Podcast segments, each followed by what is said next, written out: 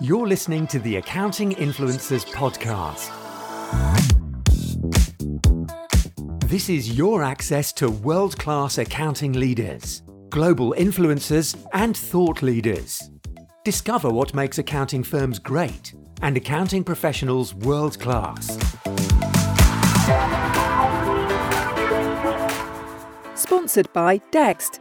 Make the businesses you advise more productive, profitable, and powerful with better data and insights.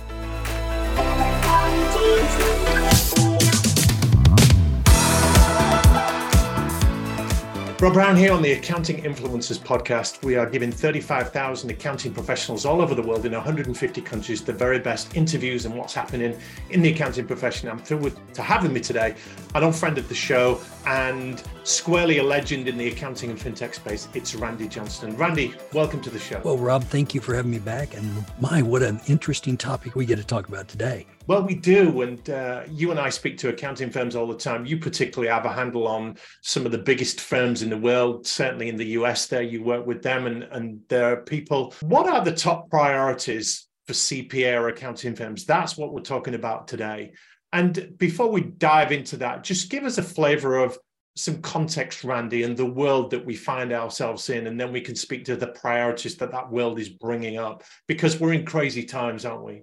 We are in crazy times. And just for the listeners, I don't very often do a deep dive on background. I'm not going to do that on myself, but you know me and some of your listeners know me from prior interviews, but my K2 business produces around 1,600 events to about 100,000 CPAs in the US and Canada every year. So uh, PD in Canada, CPD in the UK, and so forth. And uh, this year, Mum is from Australia. She'll be 100 years old.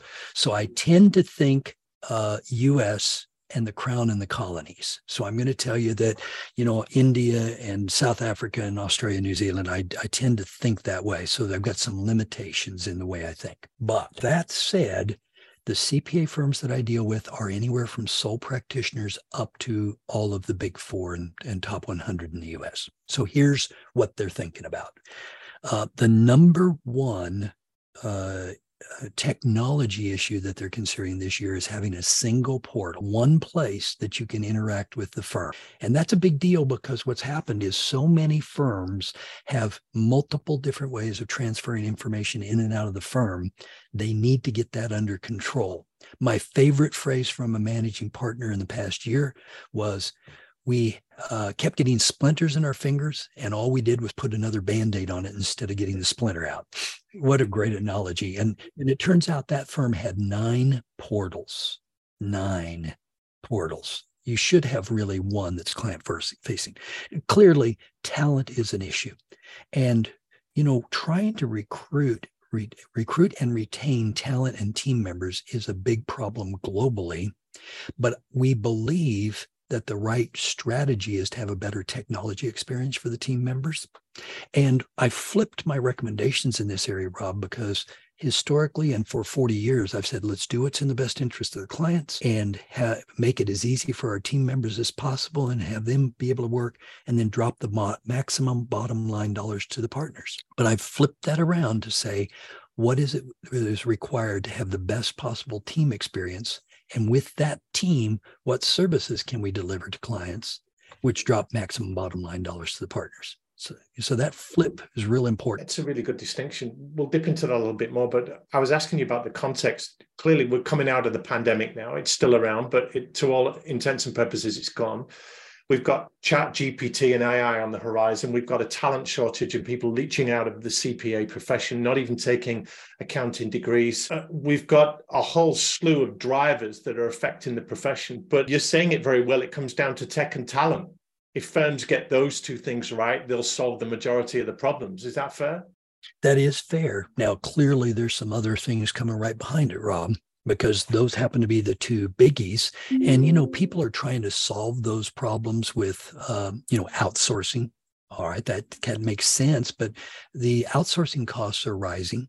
And if we can use technology like AI to generate, uh, you know, some of the work in more rapid fashion. That's super good.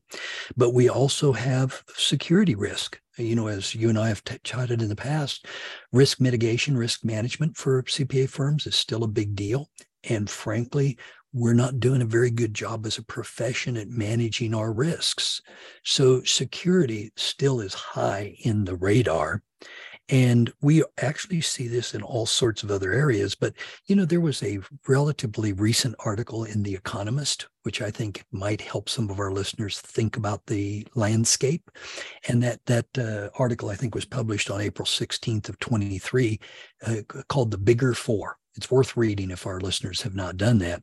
But the bigger four showed what had happened with the revenue streams in Deloitte, PwC, EY, and KPMG between 2017 and 2022. And they went from about 125 million in revenue up to about 175. Okay, big four getting bigger.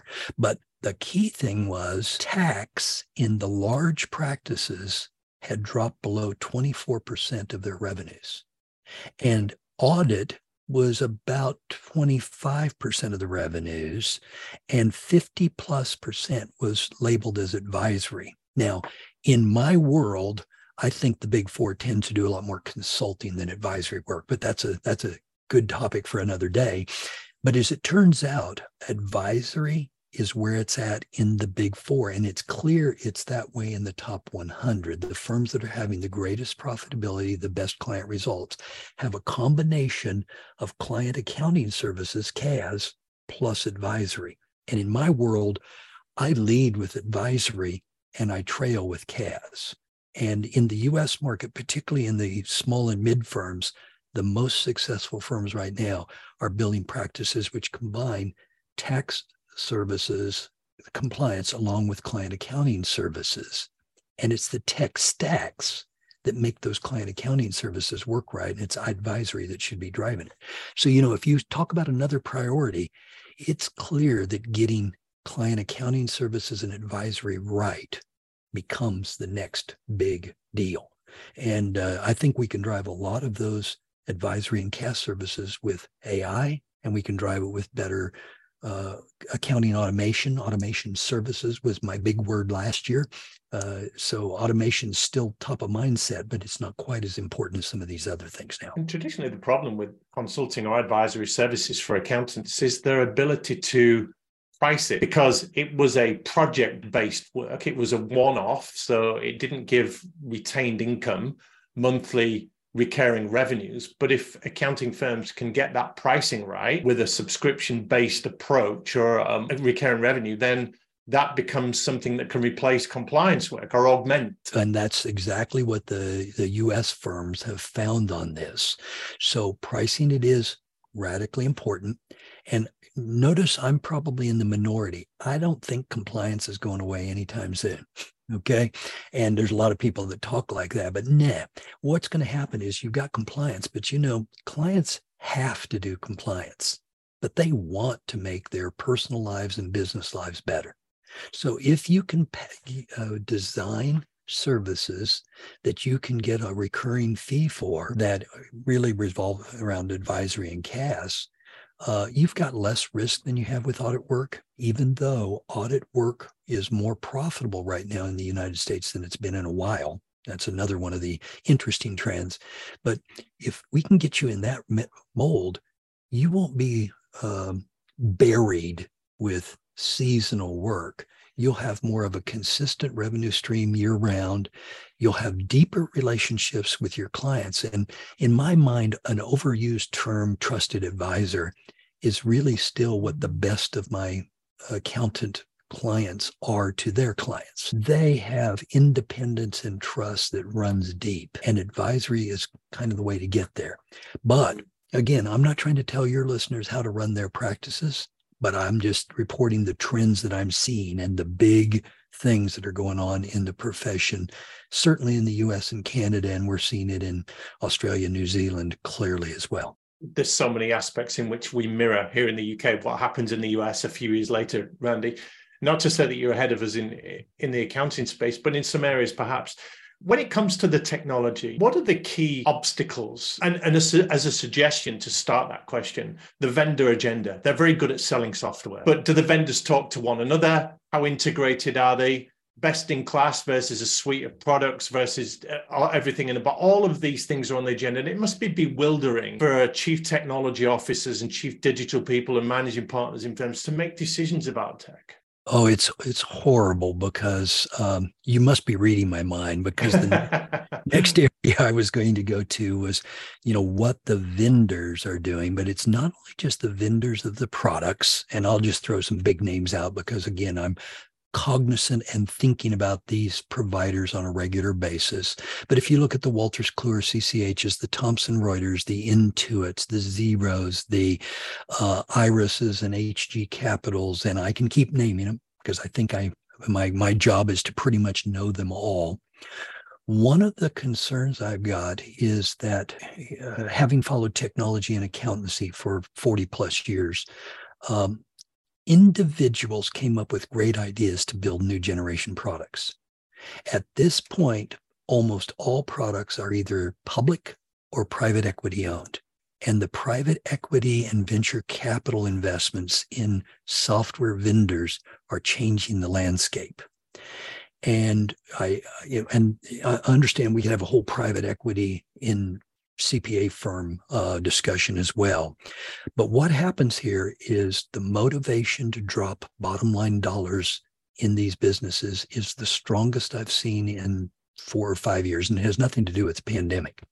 Uh, because of that, two or three things are happening. One, service levels are at about the lowest point I've ever seen in 40 years. Number two, innovation that could be accelerating even more is slowed down from lack of funding. Number three, experienced people are often laid off because they're the most expensive person in the organization. They just happen to also have the most experience and you know there's lots of other things. And by the way having new blood doesn't mean new innovation. It just means making the same mistakes over in many cases. All right. And so there's this real awful uh, thing going on right now where the innovation is actually it looks fast but it's actually progressing more slowly than it should. Innovations in very simple straightforward things like document management and workflow and practice management are actually decelerating rather than accelerating even though there's more options. So rob as i see it here i'm the managing partner i'm the cio or i'm the you know uh, technology partner in charge or whatever title you want to associate with it and you're being told all this stuff by vendors that frankly isn't so. And what really chapped me uh, chapped for your listeners if it's a, U, a us term that you'd understand is uh, uh, po'd i guess might be another one. Uh, I, I, don't want to use the wrong words on the air with you but you get the idea. stay pissed off on this show but it, what really got my goat is a good uk phrase as well. Oh that's a great like, phrase. Okay. I like chapped. Yeah. So, uh, so what really got my goat uh, was sales teams from major publishers being told to tell untruths to their customers. There you go. Okay. Yeah. And they're very good at selling, aren't they, Randy? They're very good at weaving a narrative that says you must, you need this software. It's the next best thing. Yeah. And, you know, uh, even though I love uh, automation and technology, sometimes there's better ways to do it than, you know, putting another band aid on the splinter. And, and, so the the trick here is in the old days, you know, using the the uh, you know, old used car sales joke. You know, what's the difference between a used car salesman and a software salesman? The used car salesman knows when they're lying.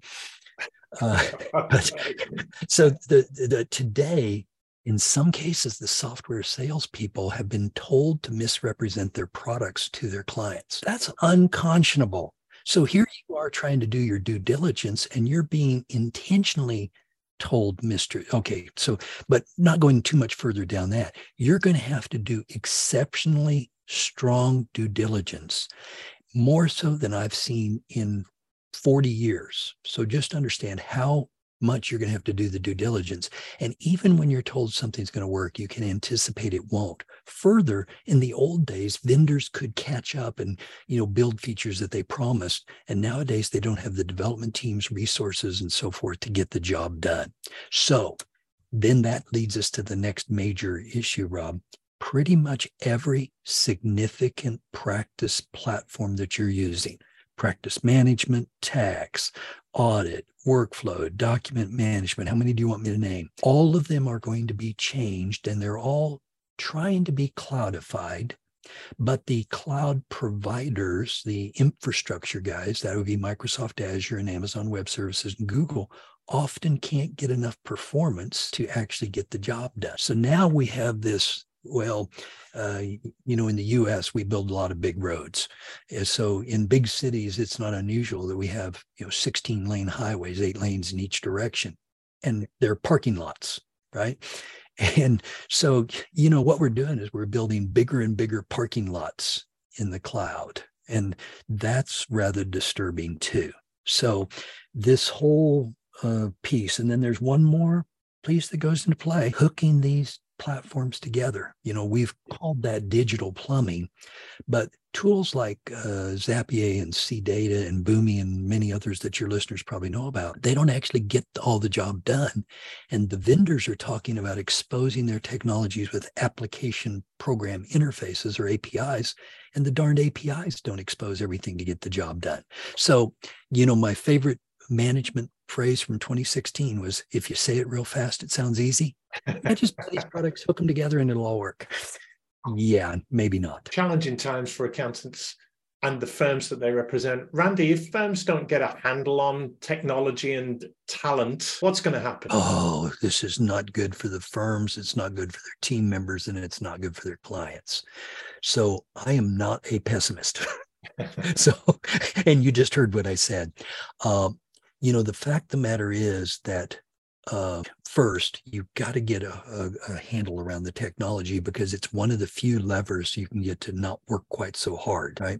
But I think what will happen is you'll work harder and harder for less and less profit and poorer results. Those are, that's a terrible combination. So you're going to have to be very thoughtful about your client offering and you know, historically, people have talked about niche offerings or advisory offerings and so forth. And you know, you're going to have to actually have discussions with clients about what they want. Now, again, like we said earlier in compliance, there's what clients have to have, and then there's things that they want to have, and then there's the nice to haves. And in economic hard times, you know, the nice to haves often are one of the first things to get cut. And part of the reason we fall back to compliance is it's a must have. So, you know, you want to get your want to have services to be so strong with your clients, they become must haves. So, you know, I, I hope I got to the heart of your question. You know, what will happen? If you do the same old thing, you're going to get poorer results. You're not going to get the same result. So again, I don't want to sound threatening. You've survived a lot of different changes. Uh, you know, for the older listeners, if you were around when computers first started, you remember green bar paper and, uh, you know, using those 13 column pads to do work. And, you know, there was talk, oh, this will eliminate the accountants and, you know, spreadsheets. Oh, that'll eliminate the account. No, that you, you're never going to eliminate the accounting profession, but the value of the accounting profession has to be driven and kept up with the times. So, what are you doing with your personal life? And what are you doing with your business? What are you doing with your firm to keep it up? Uh, with you know what's going on. That's why I love technology, Rob. Is you know it's always a something new, and you know you kind of vet it and say, oh, that's a good idea, that's a bad idea, that's a brilliant idea. Oh, that one doesn't make any sense at all but your clients are doing the same doggone thing. And final question, Randy, for the accounting professionals themselves, we've talked about firm wide priorities. What skills and attributes are accountants, CPAs, bookkeepers going to need in the next few years to stay competitive and relevant? Otherwise, they'll just become obsolete, won't they? They'll lose touch, they'll lose impact. Yeah, uh, I'm going to give you some generic answers and spe- uh, some specific answers. First, an attitude of continuous learning is, I think, paramount to all of this. It's not about PD or CPE. It's about I'm just curious and want to know.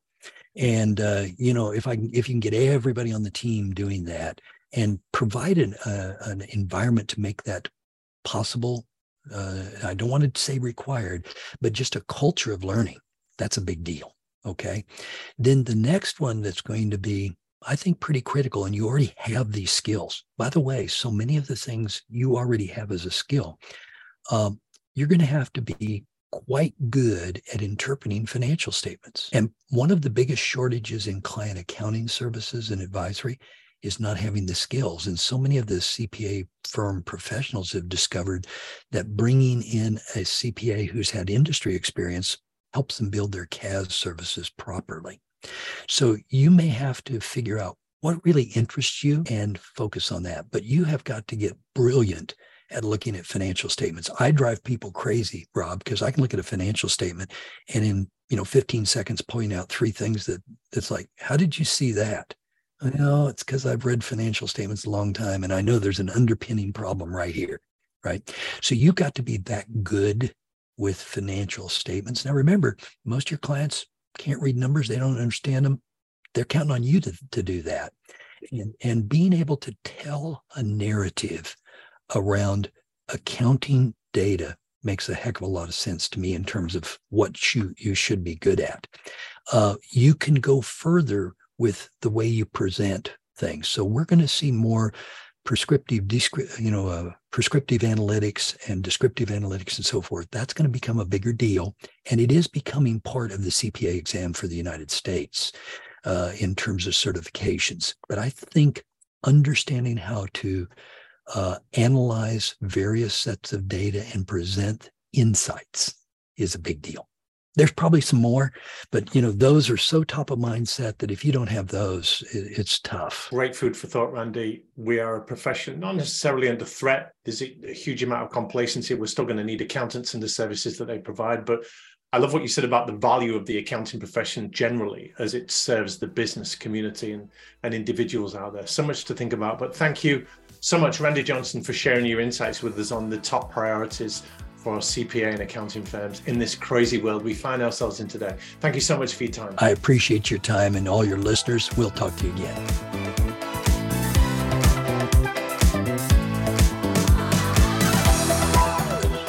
You're listening to the Accounting Influencers podcast. Sponsored by AdvanceTrack, helping you as an accountant confidently choose between outsourcing and offshoring.